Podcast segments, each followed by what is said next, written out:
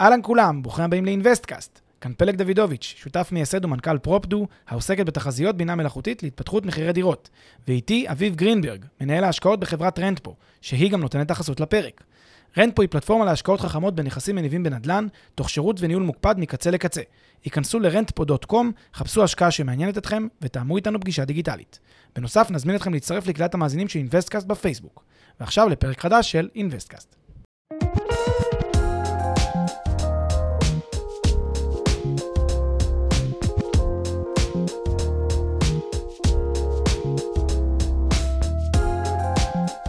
אהלן פלג. היי אביב, מה העניינים? מצוין, מה שלומך? יופי, טופי. עוד שבוע שמגיע ליום חמישי, נכון, עוד פרק חדש, נכון. אה, והיום אנחנו, היום מנהלים נדבר, סיכונים. היום מנהלים סיכונים. היום נדבר בעצם על החשש הגדול ביותר של כל משקיע. סיכונים בעולם ההשקעות. נכון, לגמרי. והמטרה שלנו, צריך להגיד את זה מההתחלה, היא לתת לכם המאזינים השראה לפעולה. ונדבר כמובן גם על השאלה איך מנהלים סיכונים. כן. השראה לפעולה במובן העמוק של המילה, להבין שסיכונים, להבין את הדבר הזה, להבין סיכונים, להבין איך מנהלים סיכונים, איך מתמודדים סיכונים, מה עושים עם הדבר הזה, איך, איך מתגברים על הפחד, איך מתגברים על חוסר הוודאות. זה המטרה של הפרק, ושתדעו, דרך, בסוף הפרק הזה אתם תצאו כשאתם בעצם עברתם הפנמה שאתם לא לבד בתחושה כאילו יש משהו לא ודאי כל כך, או כאילו יש משהו מוזר, או כאילו יש משהו לא חד, חד חד ערכי בתהליך שאני נכנס אליו. אז אתם תבינו את זה לאט לאט לאורך, הדרך. יס. אולי נתחיל אה, ברשותך ברצוי והמצוי של עולם הנדל"ן. איזושהי ישר בפנים, כן? ישר נתחיל ב, בשורה התחתונה. תן לנו את זה. ה... יש רצוי ויש מצוי, בסדר? זה בכלל נכון לגבי יזמו... יזמויות, השקעות. כל דבר, למעשה גם החיים עצמם, כן? כשמתחילים, אתה יודע, ללמוד, אה, או הולכים- הולכים לצבא, או שהולכים, עושים תואר ראשון, או שפותחים עסק, או שנהיים שכירים, כל אחד והעולם שהוא, או שמביאים ילדים, כל דבר שאתה עושה בחיים שלך, שאתם, את, אתה, עושים בחיים, יש את הרצוי ויש את המצוי. יש את התמונה שאני רואה במוח של מה זה יהיה, ויש את מה שזה אומר להקים את זה, לעשות את זה, ומה שאני חווה ביום-יום. יפה, עכשיו אני לא יודע כמה מכם יצא להם לדמיין משהו מספיק טוב, ואז זה גם מתממש כמו שהם דמיינו. ברוב הפעמים יש פערים שהם בסך הכל לגיטימיים, סבירים, אני לא בדיוק כמו שציפיתי וכולי. אבל צריך לומר שיש בתחומי ההשקעות, היזמות, בוודאי בנדל"ן, ההבדל בין הרצוי למצוי יכול להיות שמיים וארץ, יכול להיות ממש משמעותי. וזה דבר שצריך, כלומר, על ההתחלה אנחנו מתחילים בזה שאנחנו אומרים שלא כל מה שאתם חוזים בדמיונכם ב-day one של איזושהי עסקת נדל"ן, זה גם מה שיהיה בסיכומו של דבר. עכשיו, אני לא מדבר על איך ייראה הבניין. יכול להיות שהבניין הזה באמת ייראה כמו שהוא נראה בתסריטים, כן? אני בונה איזה בניין, מלון, טה-טה-טה, זה דומה למה שיהיה בתסריט. אחלה. לא על זה אני מדבר, אני מדבר על מה שאני אעבור בדרך, על, הסיק, על ה, מה שאני אגלה, על ההפתעות, על התהליכים. כל הדברים האלה הופכים את הרצוי והמצוי לדברים מאוד מאוד רחוקים, וזה הבסיס לפרק, שתבינו שבעולם הנדל"ן, אה, ניהול הסיכונים זה קודם כל ההפנמה, קודם כל ההפנמה, שמה שאתם מתכננים לא הולך להתקיים בפועל. לא, ב, לא, לא דומה, לא קרוב, יהיה לפעמים שונה ואפילו שונה מהותית ממה שתכננתם בפועל. ניהול הסיכונים הוא לכן עניין של ניהול הסיכונים. ואנחנו נחזור למשפט הזה לאורך הפרק, מנהלים את הסיכון, לא נמנעים מסיכון. זה ה- ככה, על רגל אחת. זה התחלה חשובה. כן. אה, בוא נתחיל ככה להתחמם עם אה, כמה דוגמאות מסיכונים שיכולים להיות, אולי... מתוך השטח. מ- דוגמאות, סיכ- סיכונים שאנחנו, שאנחנו חווינו. דוגמאות אמיתיות שתבינו את הסיטואציה, בסדר? אז דוגמה ראשונה, דוגמת תחנת הדלק. בסדר, יש קרקע. הולכים לקרקע הזאת לבנות מבנה, והתפקיד שאנחנו רוצים לעשות בעסקה הזאת זה לקנות מתוך המבנה הזה כמה חתיכות, כמה יחידות, בסדר? באים אומרים לנו, המוכרים של היחידות האלה, אמרו לנו, אה, תדעו לכם שיש פה תחנת דלק במגרש, צמוד אליה, ועדיין לא הוסדרו מלוא הז- הזכויות מול תחנת הדלק, מול בעל תחנת הדלק. אה, אה, מה זה אומר לא הוסדרו? מה זה אומר? כאילו, באיזה סטטוס זה נמצא? זה עוד לא הוסדר, זה במשא ומתן, יש גם קצת ליטיגציה, יש גם קצת משפטי, יש גם קצת עורכי דין בתמונה. זה במשא ומתן, זה עוד לא הוסדר. אוקיי, מה יכול לקרות? האם יכול להיות שאני לא אקבל כלום? האם יכול להיות שיוציאו פה צו מניעה? האם יכול להיות שיתחילו לבנות ויוציאו צו הריסה? מה יכול לקרות? הכל. הכל, כולל הכל יכול לקרות. זאת אומרת, יכול להיות שאתם קונים פה חתול בשק. יכול להיות, שאתם, יכול להיות גם שהכל יעבור על מי מנוחות ואיכשהו הכל ייפתר בלי שום בעיה. ועכשיו השאלה שואלים אתכם זה, קונים או לא קונים? הולכים על העסקה הזאת או לא הולכים על העסקה הזאת? שאלה, כאילו, עכשיו, כל אחד יש לו פה דעה, יכול להגיד, אני בחיים לא הייתי הולך על עסקה כזאת. אז אני אגיד לכם, אוקיי, אז לכו למגרש ליד, וגם שם אתם רוצים לקנות כמה יחידות, כמה דירות, או וואטאבר, אתם רוצים לקנות במגרש ליד, ובאים לכם, אומרים לכם, תשמעו, במגרש הזה אין בעיה של תחנת דלק, הכל בסדר גמור, אבל, וזה גם קרה, יש רגולציה מסוימת לגבי איזה חלק מתוך המגרש, זה משולש מתוך המגרש, קטע מתוך המגרש, שלגביו יש זכות לעירייה, איזושהי זכות. בסדר, לא ניכנס רגע להגדרות עכשיו המשפטיות ולמשמעויות של זה, אבל לעירייה יש זכות, ברצותה, כן, ברצות העירייה, יכולה לשאוב לכם לא רק את המשולש, אלא את כל המגרש, תוך פיצוי ראוי, מה שנקרא זכות הפקעה, בסדר? עכשיו, מה הסיכוי שהיא תשתמש בזכות הזאת? לא גבוה, לא גבוה, אבל אם היא משתמשת זה הכל או כלום, זה בינארי. אם היא לא משתמשת גם כן זה בינארי, הרווחתם. אבל עכשיו אתם צריכים לשאול את עצמכם, רגע, ללכת על זה או לא ללכת על זה? לקחת את הסיכון או לא לקחת את הסיכון. מצד אחד אני יכול ממש להפסיד פה איזשהו, זה עכשיו, באים ואומרים, תשמע, מה, מה, מה זה הפקעה? הפקעה זה במחיר שוק. נכון? הרי העירייה תפצה אותי, רגע, אבל מה הפיצוי? מי אמר מחיר השוק? מתי? אם הבניין הזה עכשיו ייבנה חמש שנים, ובעוד חמש שנים המחיר שוק כבר יהיה שונה ממה שקניתי, אולי העירייה תגיד, אני מביאה שמאי שגוזר 80% ממחיר השוק ששילמת, כי אני לא רוצה... קיצור, יש פה מקרה שבו, עוד פעם, אין בעיה של תחנת דלק, יש בעיה של, של uh, עירייה, של uh, עירייה שהיא כזאת. עכשיו, נגיד אמרת, לא רוצה לא את זה, ולא את זה, אני רוצה ללכת לקרקע המגרש השלישי, והנה גם זה קרה לנו, כן, דבר, אתה לא, רוצה... לא, לא, לא, תמשיך, כי היה לי עוד... שתבינו, זה לאו דווקא, זה לא שהמגרש ליד מגרש, זה סיפורים שונים, סיפורים שונים שקרו בעת ובעונה אחת, כל אחד וההסתברויות שלו והתרחישים שלו, אבל, אה, אבל אה, הם, הם קרו בסדר, כאילו, לאו דווקא פיזית הם אחד ליד השני, אבל הם קרו, כאילו זה דברים שקורים כל הזמן, כאילו רגע לפני חתימה. אה, ותכף תראו ממש דוגמה של רגע לפני חתימה, אבל הדוגמה השלישית, באים למגרש, עוד פעם, שם לכאורה הכל טוב, הכל נקי, הכל מסודר וכולי וכולי וכולי, אלא ששם היזם אומר, במסגרת התנאים של העסקה, הוא אומר, תשמעו, אני עדיין לא יודע בדיוק כמה, אה, איך בדיוק אה, יוקצו הזכויות במבנה הזה, איך אנחנו נחלק את כל הדירות בצורה סופית.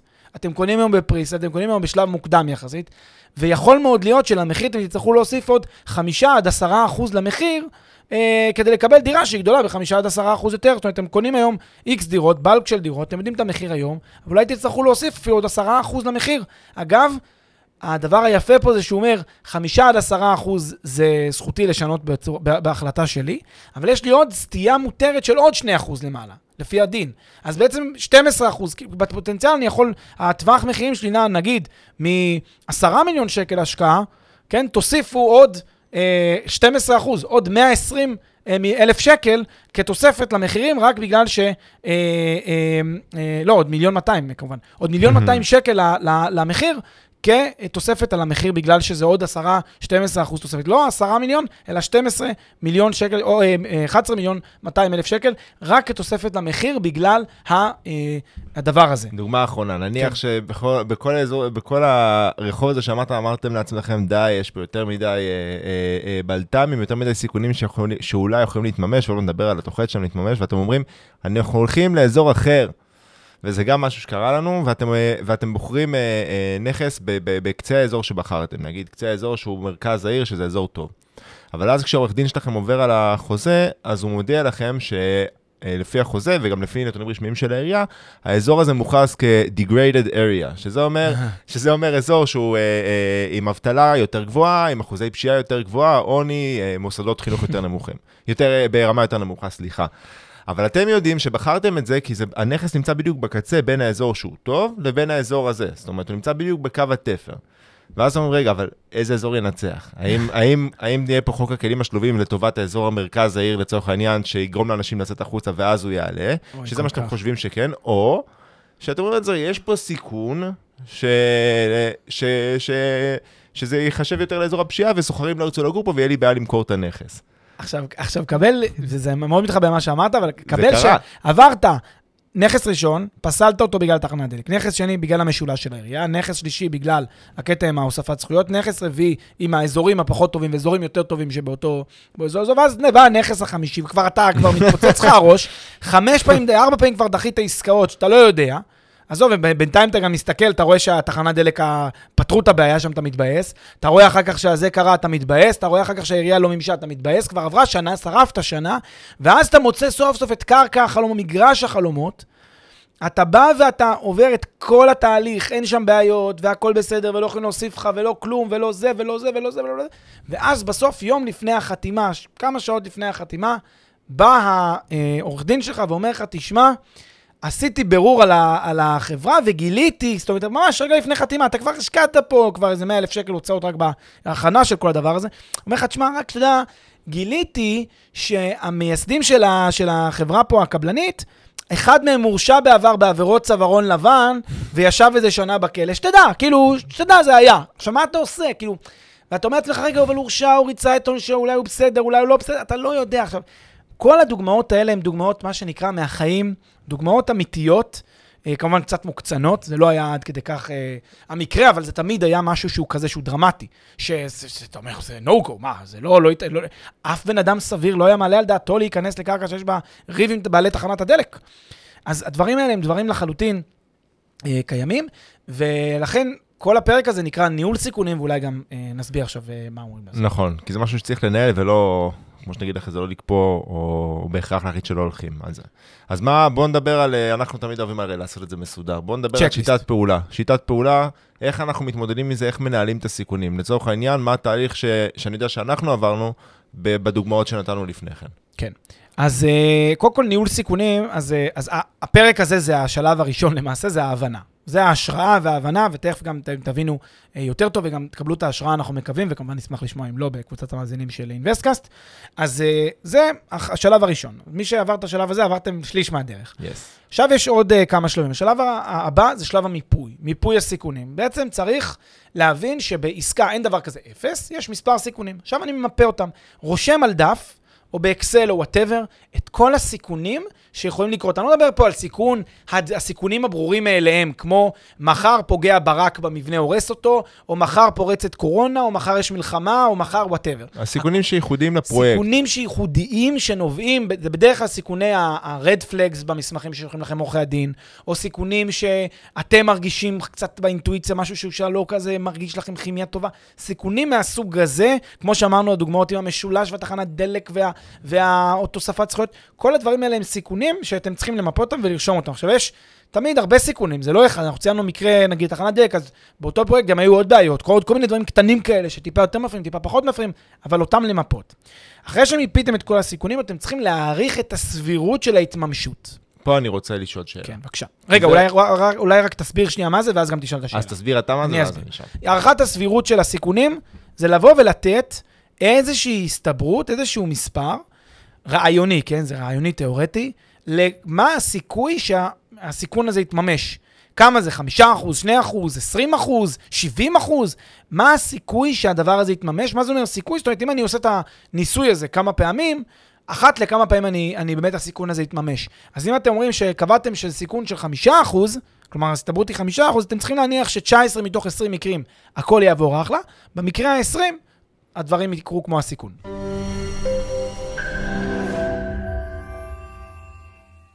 לפני שנמשיך, כמה שניות מזמנכם. הפרק בחסות רנטפו, פלטפורמת השקעות חכמות בנדל"ן עם האנשים שמאחורי InvestCast.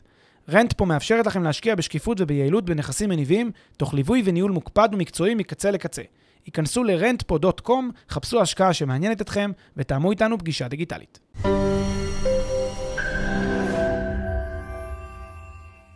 אבל איך אני יכול לקבוע את זה? איך אני יודע? איך אני יודע לקבוע את זה? אם אני לא מתמטיקאי עכשיו, כן. ואני לא כל כך מנוסה לצורך העניין בעסקאות מהסוג הזה, או בסיכונים מהסוג הזה, איך אני יודע אם זה 5 20 30 90 בניהול סיכונים, כמו בניהול סיכונים, באמת נושא של הערכת ההסתברות זה הדבר הכי קשה. מאוד קשה לדעת. אה, יש כאן כמה שיטות, כמה דרכים להעריך את הסיכון. אה, את ההסתברות לסיכון, כן? השיטה הראשונה היא להתבסס על ניסיון. אז להתבסס על ניסיון של אחרים, של אנשים. למשל, נגיד הנושא עם העירייה, עם הקטע הזה שהעירייה יכולה להפקיע, טה, טה, טה. אפשר ללכת ולשאול, לשאול הרבה שחקנים, הרבה אנשים שפעילים בכל מיני קבוצות, עורכי דין, שחקנים חוזרים, יזמים וכולי, לשאול אותם, האם נתקלתם פעם בדבר הזה? האם פעם זה קרה? כמה פעמים זה קרה? ולהתחיל לשמוע... האם העירייה פעם מימשה את הזכות הזאת? האם? העירייה פעם מימשה את הזכות? איך זה נגמר? האם, מכמה זה יצא לכם לשמוע? כמה נתקלתם? כמה לא נתקלתם? עד כמה זה חריג? עד כמה זה לא חריג? בדרך כלל כשגלום סיכון במשהו, יש לו גם את מידת העצימות שלו, מידת העוצמה של כמה פעמים שמעו עליו, כמה פעמים הוא מומש, כמה פעמים הוא לא מומש. אז כשמדובר במקרה כזה, תוכלו לקבל, שוב, מאחר שמדובר בזכות כזאת גורפת לאזור מסוים, יש יותר, סי- יותר, יש לכם יותר יכולת לאתר איזשהו מספר שמשקף את הדבר הזה. לשם אה, המחשה, אה, כשאנחנו נתקלנו בסיטואציות מהסוג הזה, זה לאו דווקא המקרה של העירייה, אבל זאת אחת, זה אחד המקרים. במקרה, אני אישית הלכתי והסתובבתי שם בכל השכונה, ושאלתי כל בן אדם שאני יכול לשאול. אה, החל ממשרדי מכירות של נדל"ן, מתווכים, אה, עורכי דין, אה, יזמים, בסתם אנשים, סתם עוברי אורח שפגשתי, ש, שראיתי שנמצאים שם ליד הפרויקט, סתם אנשים שקונים דירות שם. שאלתי אחד אחרי השני, מה דעתך, מה דעתך, מה דעתך, וכשראיתי שבאופן גורף כולם עשו לי, אה, אה, כזה לא, לא עכשיו, לא, מי ישמע. זה לא איזה עכשיו... אה, בוא, היו דברים יותר מסוכנים מזה, אז הבנתי, אוקיי, זה משהו נמוך. מה זה נמוך? חמישה אחוז, שני אחוז, שלושה אחוז, לא יודע. זה באמת כבר העדינות הזאת של כמה התרשמתי, כמה נראה לי. אבל בואו נסכים, זה יותר לכיוון ה-2%, 3% ולא לכיוון ה-70%. ופה זה כבר make difference, כן? זה כבר הנקודה שזה עושה הבדל. אז כששוב, כשמדובר במשהו שיש לו איזושהי שניות, חזרתיות, אפשר לייצר את התחזית. עכשיו בואו ניקח את המקרה של תחנת הדלק, שזה מקרה שהוא, אתה יודע, הוא יותר ייחודי, כי סכסוך משפטי עם בעל תחנת דלק זה יותר מורכב, יותר קשה. פה באמת קשה להעריך את הסיכוי, קשה לדעת. אז מה שעושים במקרה כזה, צריך לשאוב כמה שיותר פרטים מהמוכר, כמה שיותר מידע, שכל כמה שיותר אנשים מטעמי יבדקו מול הצד השני או מול מי שלא יהיה, כמה שיותר פרטים על הדבר הזה. קודם כל, כשאתה מקבל יותר פרטים, אתה, יש לך תמונה יותר רחבה על הסיפור, אתה יודע להעריך את הסיכוי יותר טוב, כי הרי כל הבדיקות האלה זה כדי להעריך את הסיכוי. ונניח אתה מבקש מעורך הדין שלך שייצור קשר עם עורך הדין של הצד השני, וישאל שאלות על זה, וינסה להבין, ינסה להבין איפה זה עומד, אולי יקבל כמה מסמכים שמעידים, אולי אפשר לייצר כל מיני מנגנונים שמפחיתים את הסיכונים, למשל, התחייבות של הצד השני, שמה מה קורה במקרה כזה, אני, אני מזכה אותך על ההפרשים, לא יודע, כל מיני דברים שאתה בעצם מקבל איזשהו בטוחות מסוימות, לגדר את הסיכון. לגדר את הסיכון. כל מיני דברים שאתה, או להקטין את הסיכון. לא, לא בהכרח לגדר אותו, למנע, למנוע אותו, אבל להקטין אותו.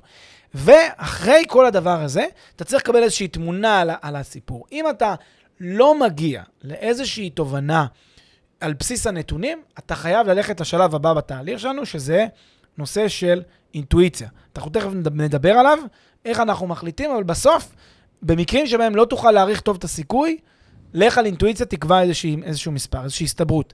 אתה אומר, לא יודע, לא מרגיש לי, הרבה פעמים עשיתי ככה, אמרתי, לא מרגיש לי, נגיד בסטארט-אפ. אז אנחנו יזמי סטארט-אפ, בסטארט-אפ זה הכל ככה, זה כאילו, זה ברור. הכי אצלו באוויר, כי לא היה עוד משהו כזה, ולא היה עוד אף פעם רצף נסיבות כזה, זאת אומרת, הכל נורא נורא פלואידי ודינמי. כל היום עוסקים בהערכת הסיכונים ובהערכת הסיכויים, וכל הזמן צריך את האינטואיציה הזאת ולהרים את האצבע. וכשזה המצב, אז אתה חייב לפעול באיזושהי צורה שהיא צורה כמה שיותר אה, אינטואיטיבית, כי אין לך דרך אחרת. אז אמרנו, אז, אז, אז, אז זה לגבי הערכת סיכוי למצב שבו אין, אה, שאין... אה, סבבה, אני מחזיר אותנו לקונטקסט. אמרנו, שיטת הפעולה ניהול סיכונים, אחד, למפות את הסיכונים, בעצם לרשום את כולם על ה- על הדף. או על האקסל, כדי שנוכל לעבור לצד, לשלב השני, בגלל זה על האקסל, השלב השני זה להעריך את הסבירות של נכון. ההתממשות של כל סיכון. ועכשיו השלב הבא זה בעצם החישוב של התוחלת. מה, מה בעצם אני עושה בחישוב של התוחלת? אני מייצר מכפלה כזאת של הסיכון, מה יקרה, כפול ההסתברות שזה יקרה.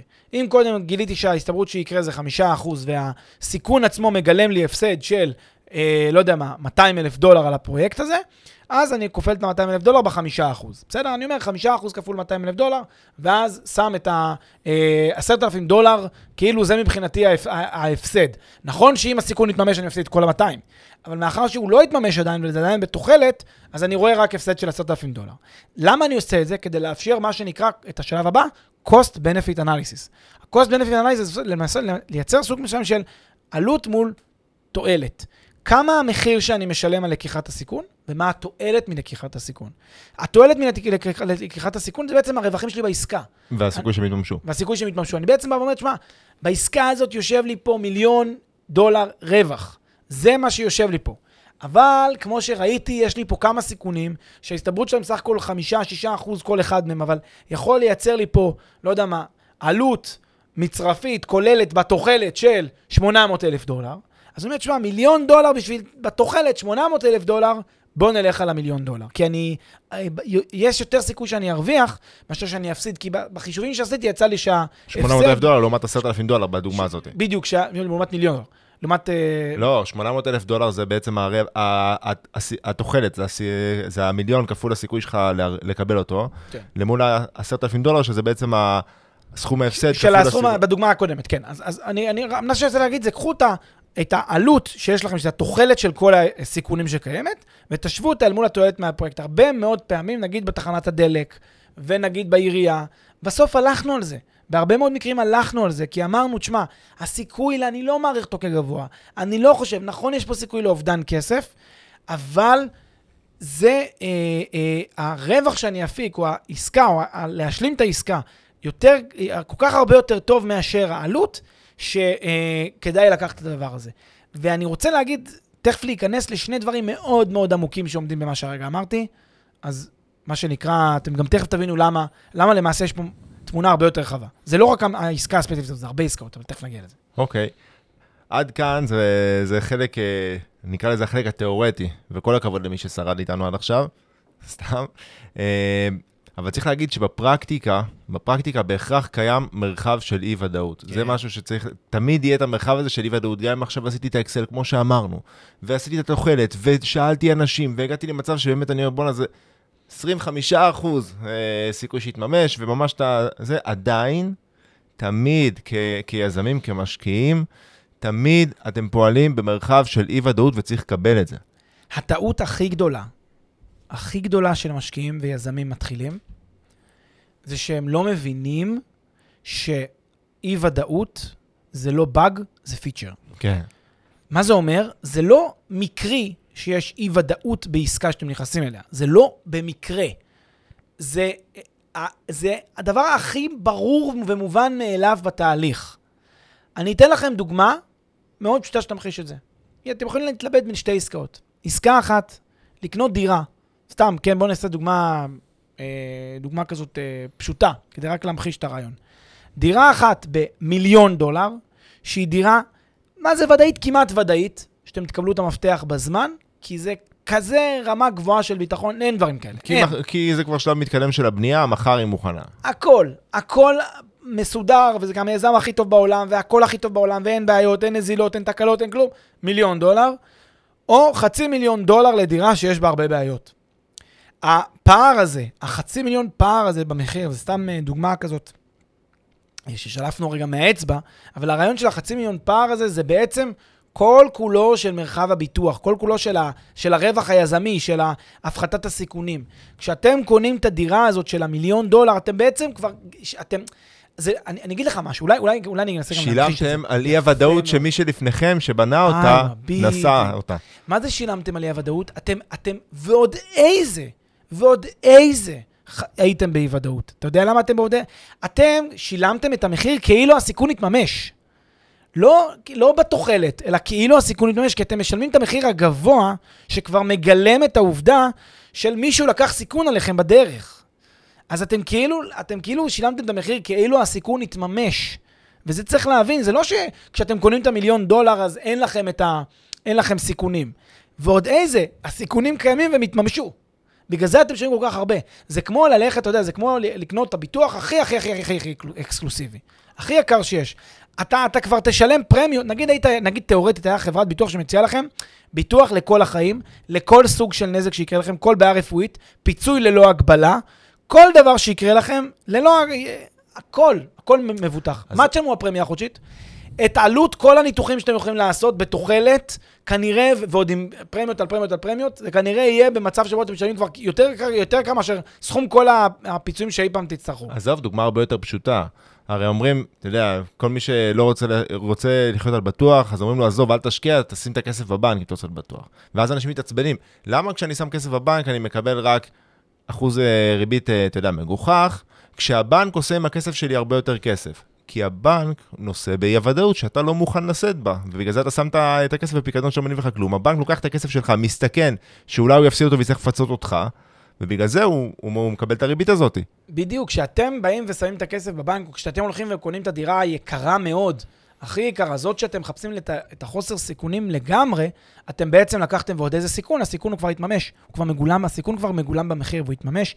ולכן, במובן הזה, הנושא של אי-הוודאות זה לא באג, זה פיצ'ר בתהליך, זה חלק מהעניין. כולם, כולם, אה, כולם בעולם ההשקעות חיים איתו, כולם בעולם ההשקעות פועלים במרחב הזה. זה נכון, לא ייחודי רק זה לכם, מרחב באמת של feature. אי-ודאות, ותמיד המבחן לכן הוא מבחן של go no go.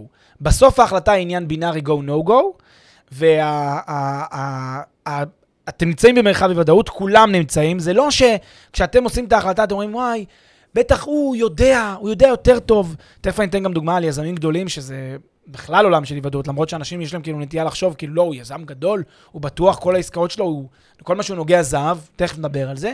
אה, אבל צריך להבין שה-go no go הזה זה עניין שהוא ממש עניין של החלטה בינארית, אבל כולם נמצאים באותו מרחב אי-ודאות. שנייה אחת, אני רק רוצה, אני רק רוצה אה, אה, לוודא שאנחנו נותנים פה את הרושם הנכון למאזינים. שוב, אנחנו אומרים, זה לא אומר עכשיו שזה גו, ש, שמרחב אי-ודאות, אז סבבה, אז אנחנו לוקחים את כל הסיכונים שקיימים. אנחנו אומרים שגם אחרי שעשינו את התהליך של להבין מה, מה הסיכונים שעומדים מול עינינו ומה הסיכויים שהם יתגשמו, ומה, ומה, איך זה ישפיע עלינו, זאת אומרת, מה, מה המשמעות של הנזק הכספי שלנו, אז אחרי זה אנחנו אומרים, עדיין אנחנו חיים באי-ודאות, בשלב אחרי זה אין מה לעשות, צריך להחליט עם מה אנחנו מוכנים לחיות ועם מה לא. ופה, Mhm. כמו שאתה אומר, אנחנו צריכים להחליט go או no go. נכון, בדיוק.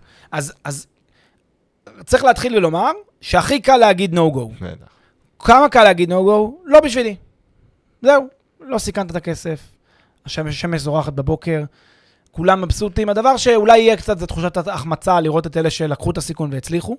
זה, זה לכאורה, זה לכאורה... זה לכאורה. לא, לא, אתה אומר כאילו אי אפשר לטעות, או שאי אפשר להפסיד כסף. כן. אבל בתכלס, בתכלס, גם החלטה של לא לפעול, גם החלטה של לא לפעול, זה החלטה, נכון מאוד. וזה יכולה להיות טעות. אם אם אני הסיכוי- סדרטיסט כזה, אם ו- אני כל הזמן ואת- no-goist. זה כרוך במחירים, כי אתה מפסיד את הכסף שיכולת להרוויח. בסוף, אם קנית את הדירה הזאת, בדוגמה הטובה, במיליון, כי פסדת את כל הדירות בחצי מיליון, אז גם שילמת את מלוא הנזק, אז אתה הפסדת פה כסף. לגמרי. אתה תמכור את הדירה מחר, אתה, תמכור, אתה לא תמכור אותה ביותר כסף. נכון. בדיוק, אז, אז, אז יש פה גם את העובדה שאני, הכסף שלי לא משחק, כי אני כל יום מפחד לעשות איתו משהו.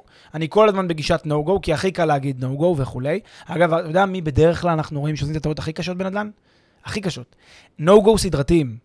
הם עושים כל כך הרבה no-go, פתאום בא להם איזה אחד, מבטיח להם ערים וגבעות, הם כבר עייפים מעצמם, מרוב שהם אמרו no-go 7,000 פעם, ובעסקה שהכי הכי הכי מטורפת מבחינת הסיכונים שלה, והכי לברוח, כאילו, שמישהו, אתה יודע, שרלטן כזה מוכר להם אה, המצאות בירח, דווקא שם הם שמים את הכסף, ואז הם נופלים, ואז הם באים ואומרים, אתה רואה? ידעתי לא לקחת את הסיכון, ידעתי לא, זה ידעתי, כי הם נורא נורא, כל הזמן לא, לא, לא, לא, לא, ואז כשאומרים כן, הם בסוף כבר. בוחרים כבר את הדבר הלא נכון, כי הם כבר עייפים מעצמם. הכי קל להגיד no go. זה ש, שתמיד נזכור. מתי אני צריך להגיד go? מתי? אז אחרי שעשיתי כאמור את ה-cost benefit, ראיתי שהתועלת עולה לסיכונים. מאוד מאוד חשוב פה זה אינטואיציה ותחושת בטן. אין לנו שיטה, אין לנו שיטת קסמים, סורי, אין. אינטואיציה ותחושת בטן. צריך בסוף להגיד, כן מאמין בזה, לא מאמין בזה. כן מאמין לקנות עכשיו דירה בנתניה מהיזם הזה והזה עכשיו בפרויקט כזה וכזה בפינוי-בינוי, או לא מאמין. כן מאמין עכשיו לשים את הכסף בארצות הברית, או לא מאמין.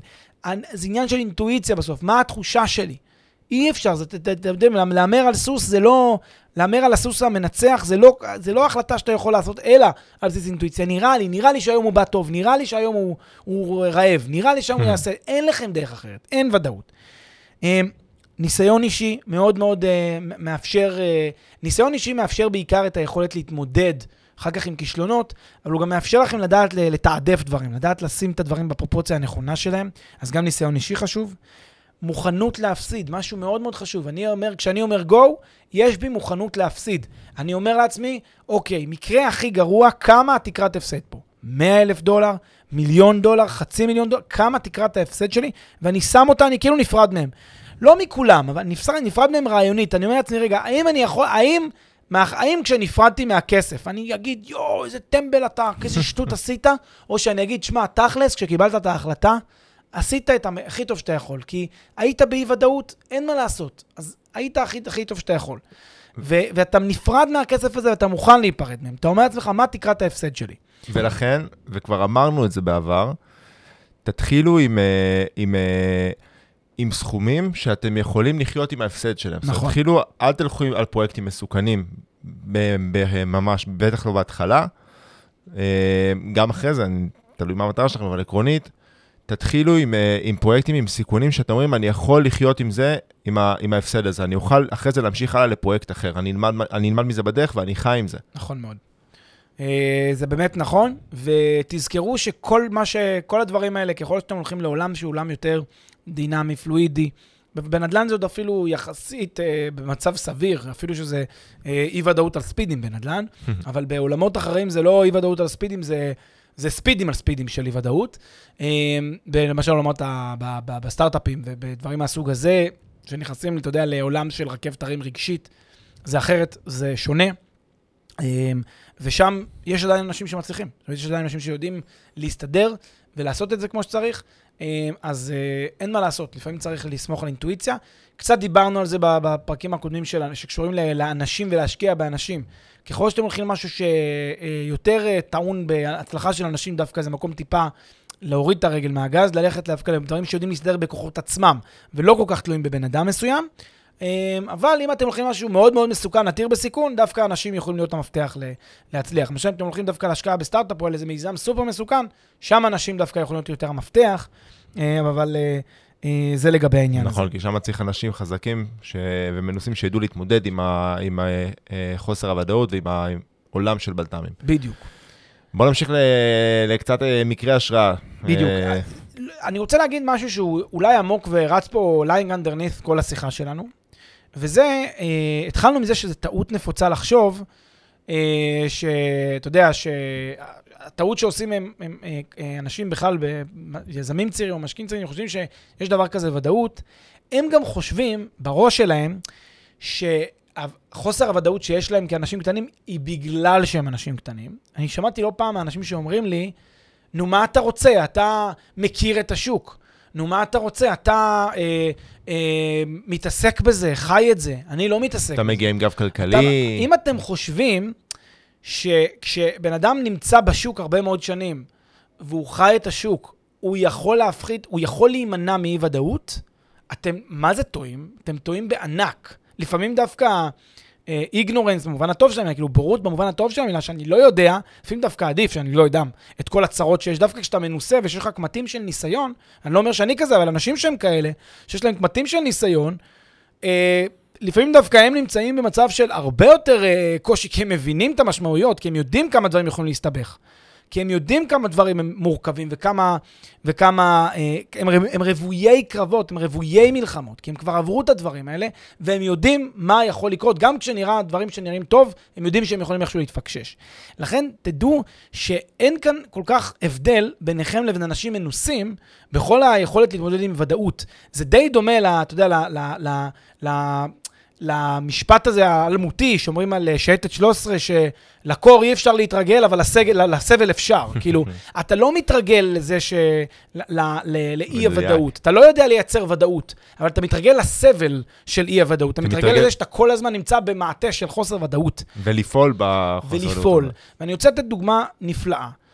חברות ענק, חברות גדולות, אם אתם חושבים, אם אתם מעלים על דעתכם, שכשהם עושים עסקים, הם באים עם יותר מאשר אינטואיציה ויותר מאשר uh, קצת יותר ביטחון, ואתם יכולים להגיד, מה, יש להם מחלקות של אנליזה ומחקר ו data, והם יושבים על הכל. הם בדיוק עם אותו חוסר ודאות כמוכם, כי כל אנליסט, כל מחלקת data, כל, outs, כל עורך דין outsource ו in-house, כל uh, יועץ כלכלי outsource וכל שמאי מקרקעין in-house או outsource, לא משנה, כולם בסוף מניחים למנכ"ל, ל board, את, ההחלט, את ההצעה. הם אומרים, הנה, יש את הירוק, יש את האדום. ו- יש את מה שטוב, ויש את מה שרע. יש את מה שאני יודע להגיד לך, ויש מה שאני לא יודע. תחנת הדלק, עשיתי את כל הבדיקות בעולם. הייתי שם, דיברתי עם הבעלים, הוא נראה איש נחמד. את כל הבדיקות עשיתי, אין לי שמץ של מושג לאן זה הולך להגיע. זבשך, קבל את ההחלטה. ועדיין, ו- ושתדעו, כשאתה יושב על החברה הגדולה, עם כל הבורד ועם כל הדבר הזה, יש לך גם אחריות להרבה יותר אנשים בדרך. יש לך אחריות לעובדים, ויש לך אחריות כלפי משקיעים, ויש לך אחריות כלפי כל העולם, דווקא כשאתה משקיע קטן שאחראי רק לעצמך ול-200-300 אלף שקל ששמת, לפעמים אתה אומר, הלך, קשה, קשה מאוד, אבל אה, זה, זה, זה תחום, ההפסד פה הוא תחום, אבל כשאתה מוביל ספינה ענקית אל עבר קרחון, האחריות היא הרבה יותר משמעותית. אז אם אתם חושבים, כל זה אני מנסה להגיד כדי להגיד, לתת לכם אולי השראה מרגיעה. אם אתם חושבים שאי הוודאות הזאת היא אתגר רק של משקיעים חסרי ניסיון, משקיעים שזה חד פעמי וכולי, אתם טועים טעות מרה.